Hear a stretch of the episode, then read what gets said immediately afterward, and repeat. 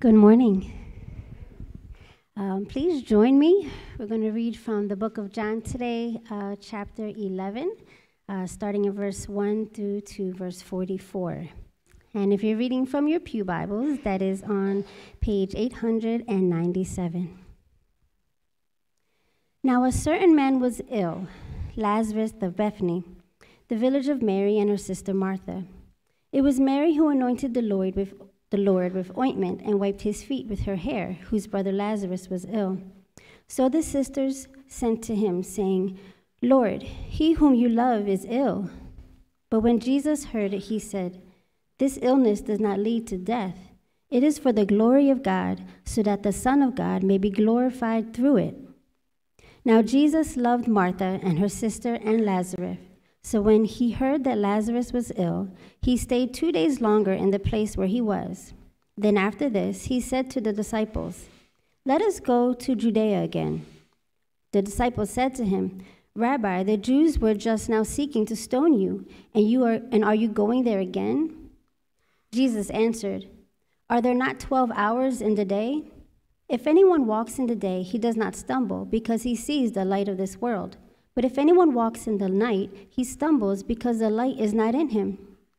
After saying these things, he said to them, Our friend Lazarus has fallen asleep, but I go to awaken him. The disciples said to him, Lord, if he has fallen asleep, he will recover. Now Jesus had spoken of his death, but they thought he had meant taking rest and sleep. Then Jesus told them plainly, Lazarus has died.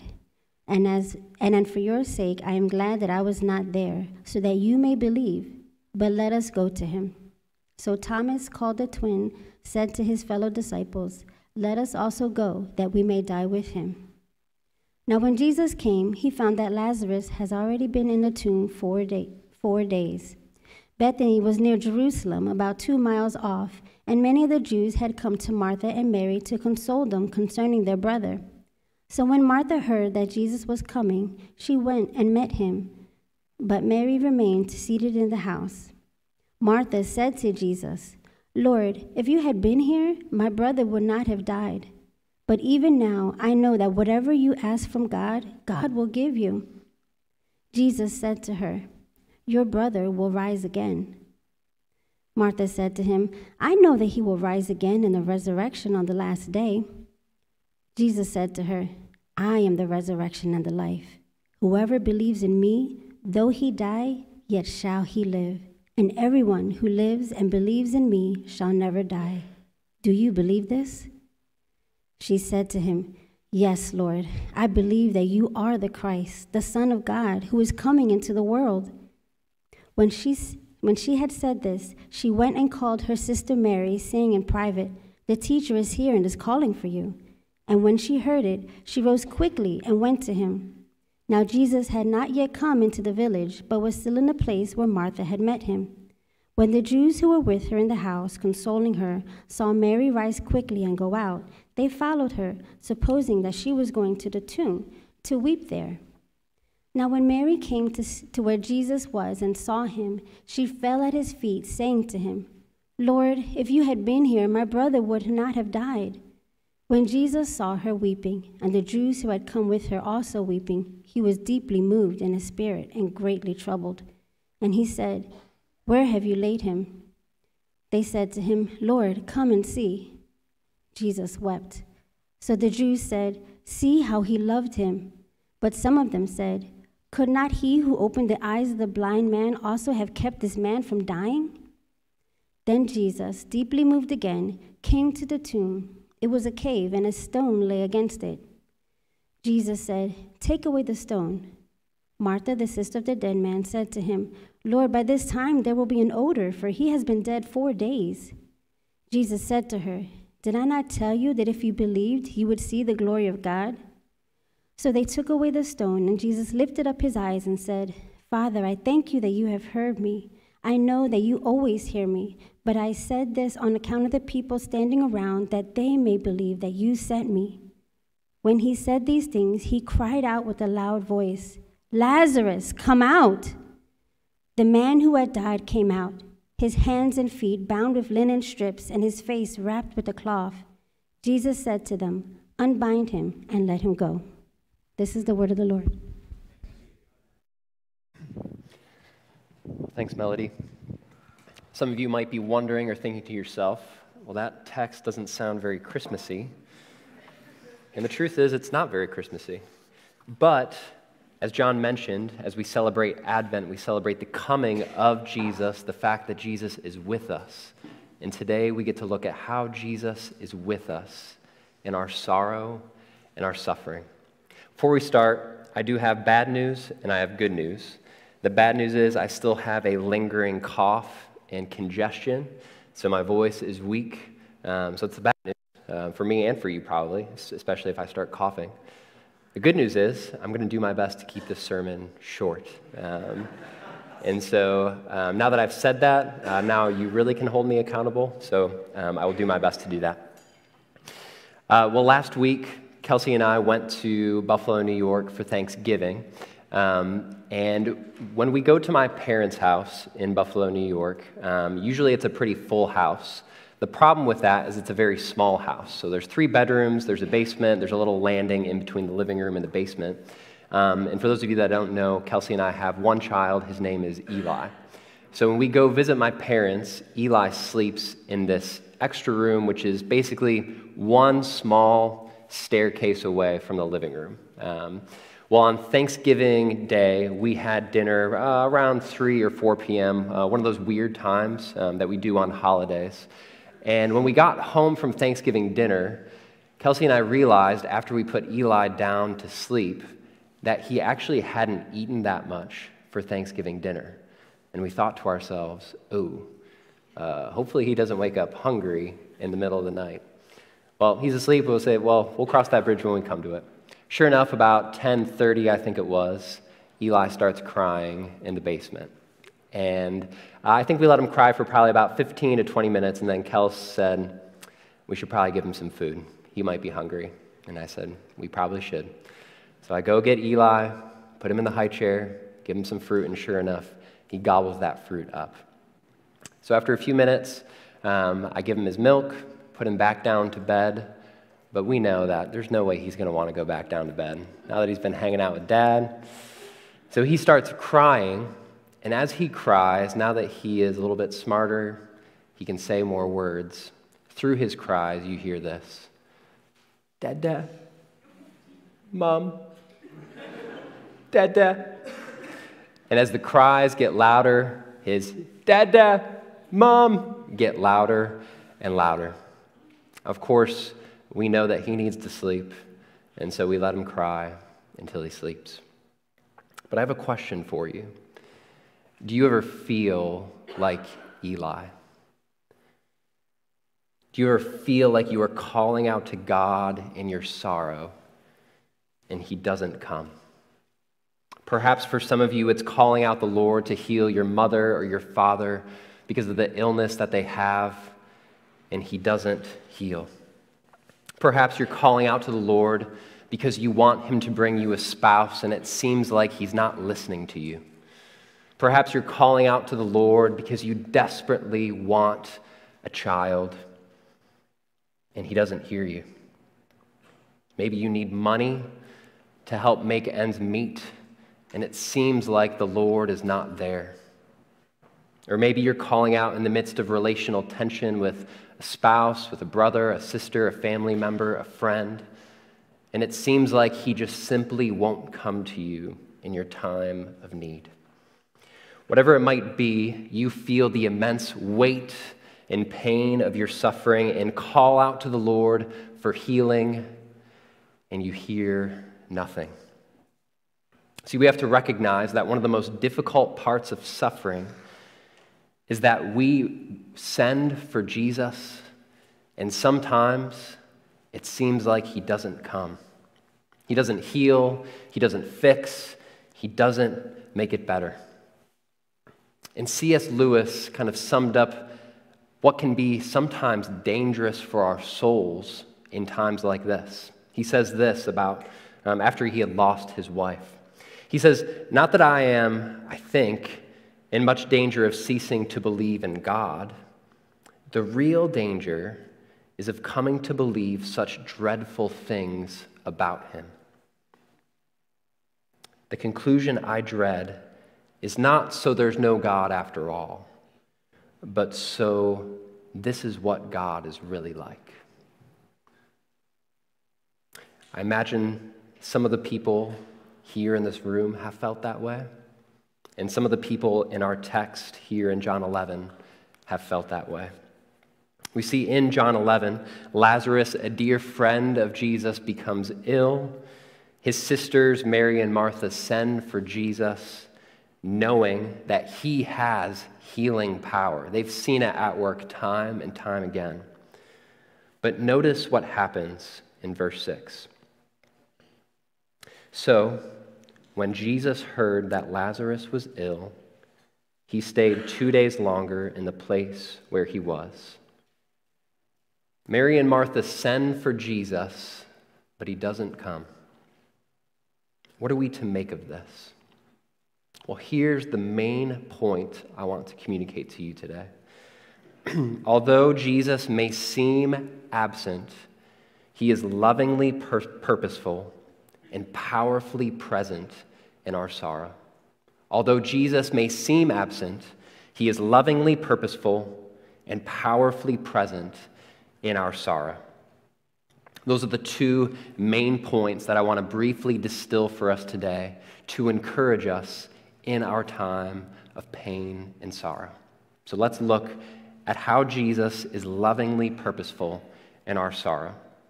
Now, why do I say lovingly? Well, notice verse 5 in John chapter 11.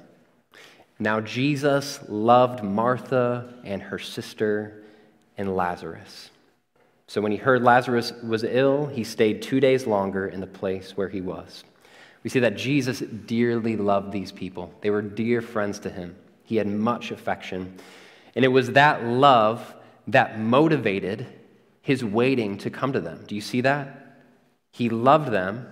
So, when he heard Lazarus was ill, he stayed two days longer. It was his love for them that motivated his remaining there, and it was his love for them that was intent on accomplishing his purpose in their sorrow. But we have to ask the question what was his purpose? What did Jesus have in mind in waiting there while Lazarus was ill? Well, let's look at verses 14 and 15. Verse 14 Then Jesus told them plainly, speaking to the disciples, Lazarus has died, and for your sake I am glad that I was not there. Why? So that you may believe. See, on a corporate level, Jesus' goal is the belief of all of those who would observe what he would do once he arrived in Bethany to see Mary, Martha, and ultimately Lazarus. But Jesus gets even more specific with Martha. And we see that beginning in verses 21 through 22. Verse 21 Martha said to Jesus, Lord, if you had been here, my brother would not have died. But even now, I know that whatever you ask from God, God will give you. I think we see a few different things from Martha here. I think, one, we see her grief. She recognizes that if Jesus had been here, she may not be grieving the way she is now because her brother is gone. She expresses her grief, but she also recognizes who Jesus is and the power that he has. She recognizes that had Jesus been there, he certainly would have had the power to rescue Lazarus from his illness. But let's see how Jesus responds. So Martha has this, she has a degree of faith in the Lord. And Jesus responds somewhat ambiguously. Verse 23 Jesus said to her, Your brother will rise again. Jesus is simply stating something that is not clear yet for us, but he is assuring her that her brother will rise again. And Martha, being a knowledgeable Jew, she understands what Jesus is saying to a degree. Look at her response in verse 24. Martha said to him, I know that he will rise again in the resurrection on the last day. See, it was a common Jewish belief that at the last day, the dead would rise. And even in Jesus' teaching up until this point, he taught that on the last day, the dead would rise again. But there's something missing from Martha's belief here. She doesn't quite yet have the full picture. And Jesus begins to open her eyes in verses 25 and 26. Look at what Jesus says. Jesus said to her, I am the resurrection and the life. Whoever believes in me, though he die, yet shall he live. And everyone who lives and believes in me shall never die. Here's what Jesus is saying Yes, the dead will rise on the last day. You're right about that, Martha. But I will be the one who will raise them. Jesus is saying, I don't just have the power to resurrect, the resurrection doesn't exist without me. Jesus is saying, all of life would cease to exist if it were not for me. He's saying that I am Lazarus' only hope. Martha, I am your only hope. I am Mary's only hope, and I'm the only hope for every person that has ever lived and every person that ever will live. Jesus is saying that although Martha desperately wants Lazarus back from the dead, her greatest need is not Lazarus, but it's Jesus. He is the resurrection, He is her life, and He is her greatest need. And He asked her, Do you believe this? And look at Martha's response in verse 27. She said to him, Yes, Lord, I believe that you are the Christ, the Son of God, who is coming into the world. See, Martha gets it. If we were to fast forward to the end of the book of John, John would say that he wrote this whole book so that we might believe that Jesus is the Christ and that he is the Son of God. Martha understands who Jesus is, and she declares that with her response here in verse 27. Uh, one, one, author that's been very helpful to me in looking at this text is Re- Rebecca McLaughlin. She wrote a book called Confronting Christianity, and she writes about this chapter in, in uh, one of her chapters in the book about suffering. And she says this about Martha The space between Lazarus' death and Jesus calling him out of the tomb is the space in which Martha sees Jesus for who he really is her very life. See, often in our sorrow, we grieve something missing in our life. We grieve the one that we love that's no longer with us. We grieve the peace in a relationship that no longer exists. We grieve the good health that we used to have and that the Lord has taken away. But in all of this, Jesus is reminding us that we will not find fullness of life in anything or anyone other than Christ Himself. He's calling us to believe so that even our greatest enemy, death, will not have the last word over us on the last day. For those of you that perhaps are curious about Christianity, but have never believed in Christ, it is so important to recognize that the Lord's purpose in our sorrow and in our suffering is to draw us to Him, to repentance and, and in belief that He alone is our only hope, both in life and in death. So if you're here this morning and you have never repented of your sin, you've never turned away from your sin, I would encourage you to turn away and believe in Christ, who alone can give you eternal life. And for those of us who are here this morning that do trust in Christ, Jesus is inviting us to be like Martha, to see who he is and respond with, Yes, Lord, I continue to believe in who you are, and I know that you are my only hope. But here's the question some of you might have um, you, might, you might be uh, struggling with this in your heart and in your head right now. you might say, I understand that Jesus may have a purpose in my sorrow. That's all well and good. But that doesn't necessarily make me feel better in the moment. How do I find comfort in the here and now when I'm wrestling with pain and sorrow? See, the last thing I want to do this morning is to communicate that Jesus has a purpose for your suffering and you just have to deal with it. That is not at all what I want to communicate, and it's not at all what Jesus has to communicate to us this morning. See, I know that there are immense pain and sorrows that some of you are burdened with. And I want you to know that while Jesus does have a loving purpose, he's also powerfully present. He is with you in your sorrow. So, our second point Jesus is powerfully present in your sorrow. Look at verses 32 and 33. Verse 32 Now, when Mary came to where Jesus was and saw him, she fell at his feet, saying to him, Lord, if you had been here, my brother would not have died. When Jesus saw her weeping, and the Jews who had come with her also weeping, he was deeply moved in his spirit and greatly troubled. See, notice how Jesus was deeply moved in his spirit and greatly troubled. And we have to ask the question what does it mean for Jesus to be deeply moved? Well, the word used here in the original language is used in a few other places in Scripture, and it carries less of a, of a sad meaning and more of an angry meaning we might say that Jesus was outraged in his spirit. If you're using the ESV, there's probably a little footnote there that says he was indignant. There was something that angered him about the situation at hand. But what was it?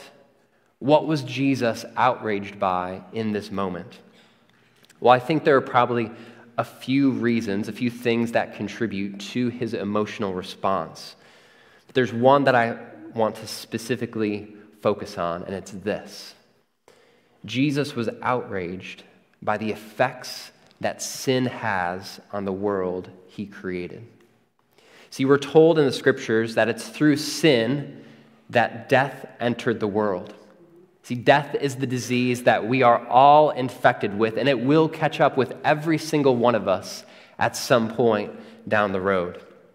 But death is not the only result. Yes, death is the culmination of the effects of sin, but every ounce of sorrow we experience on this earth is a result of that sin. Every sore back, every headache, every cough and day of congestion, every day of depression, every relational conflict, every ounce of pain and sorrow we experience is a result of sin. And one of the responses that we often have in our grief is anger. And some of us might struggle with that. I know for me, sometimes when I am sorrowful, I do feel anger welling up inside of me. And it's easy for us to sometimes feel guilty for the anger that we feel. And we must recognize that uh, we should not be naive to think that all of our emotional responses are always 100% purely righteous. But I do think when we are in times of sorrow, when we have been sinned against, there are times when anger is the appropriate response because Jesus' response to sin is anger. Jesus draws near to us in our anger because he himself is angered by sin and the effects it has on his people. Jesus is present in our sorrow because he is outraged by the effects that sin have on us. But it's not the only way that he's present. The narrative continues. Look at verse 34 and 35. And he, and he said, Where have you laid him? Talking about Lazarus. They said to him, Lord, come and see. Jesus wept. See, Jesus is present because he weeps with us in our sorrow. Jesus does not approach Mary and Martha at a distance. He doesn't come as one who is unaffected by their sorrow. He meets them in their grief and is moved by their grief to the point of weeping. See, Jesus is not the Savior who disconnects himself from our pain and our suffering and our sorrow. He came to not only rescue us from all of our sorrow, but He came to be with us, to be present with us in our suffering and in our sorrow. Isaiah 53 says this Surely He has borne our griefs and carried our sorrows. He was pierced for our transgressions, He was crushed for our iniquities. Upon Him was the chastisement that brought us peace, and with His wounds we are healed. Rebecca McLaughlin goes on to say this in a lengthy quote. In this prophecy from Isaiah 53, grief, suffering, and sickness are rolled up together with sin and guilt and loaded onto the Messiah's back. And when Jesus comes, he carries that load. He bears the moral weight of guilt and sin in our place, but he also bears the heartbreak of our suffering. Jesus holds us close as we lament. He weeps with us as we weep. He knows the end of the story when He will wipe every tear from our eyes. But this does not stop Him from cleaving to us in our pain. In fact, pain is a special place of intimacy with Him. We see this in our own lives. We can laugh with anyone, but we cry with those closest to us. And the bond is strongest when the suffering connects with ours. In Jesus, we find the one person who knows all our heartache and all our pain. Left by those closest to him, beaten by strangers, stripped and abused, and hung on a cross to die. There is no wound of ours he cannot touch.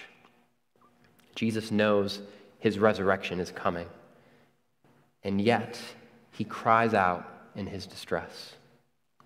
Jesus knows the end of Mary and Martha and Lazarus' story, and yet he weeps.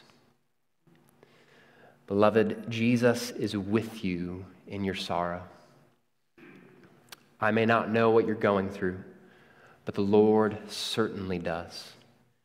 Jesus is with you, and he weeps with you in your sorrow. But it's important to remember that Jesus is not merely present, he is powerfully present in our sorrow. And we see that at the conclusion of this narrative with Jesus and Lazarus, starting in verse 38.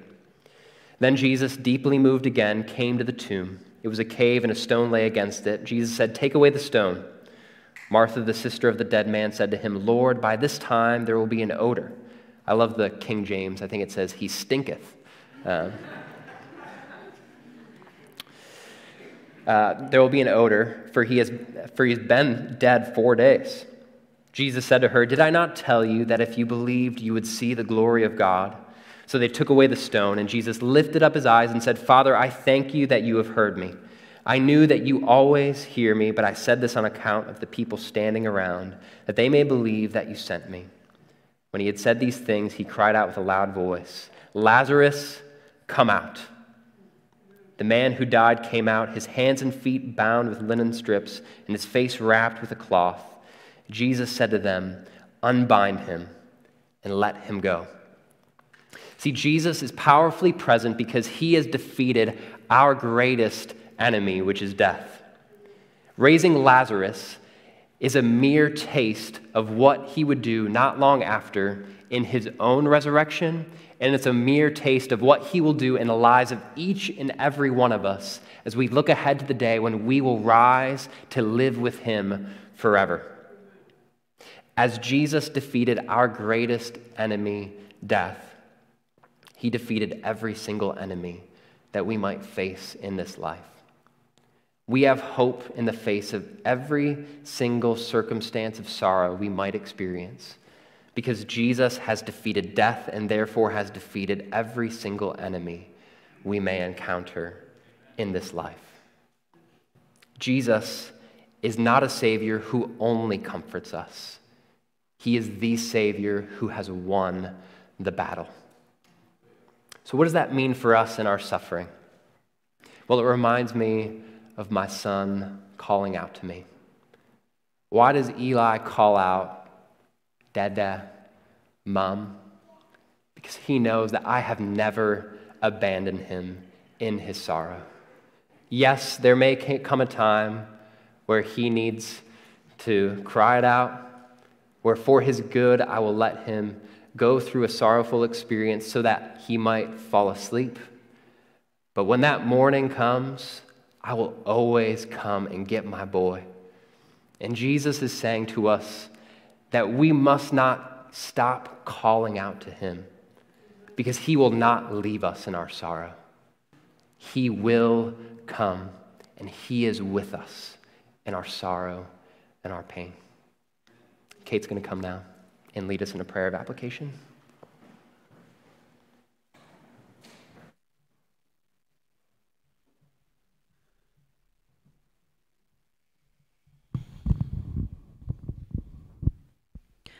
Let's go to the throne together. Our Father, who is in heaven, we approach you with boldness, with confidence that you hear us, with assurance that you are with us. Thank you for sending your Son. Thank you for coming in the form of a baby, for taking on our flesh, becoming like us in all ways except without sin. And we thank you, Lord, just for how we have seen your, your gentleness, your tenderness, that even though you knew the end, uh, even that you were going to raise Lazarus in moments, you wept. You are not harsh with us. You didn't tell Mary and Martha and um, the ones around to stop crying, you're going to fix it. You are so tender with us, and I just want to praise you for that and thank you because we do suffer and we do struggle and we do think that you are not with us, and we do struggle to know that you're near. Um, but we are your little children, and we are completely dependent on you, and you are a big and mighty God. So we can ask you big things. And so we ask you for belief that we would know that you're good when things feel really bad, that we would not doubt your love for us, your care, your tenderness, that you weep with us in all of our hard things, and that you've not, you don't just weep, but you've done something about it. We have the hope of resurrection with you. You will give us new life you have, and you will bring it to completion. I just pray that you would help us to believe it and to believe it boldly and with confidence that gives us peace and assurance. In your holy name we pray. Amen.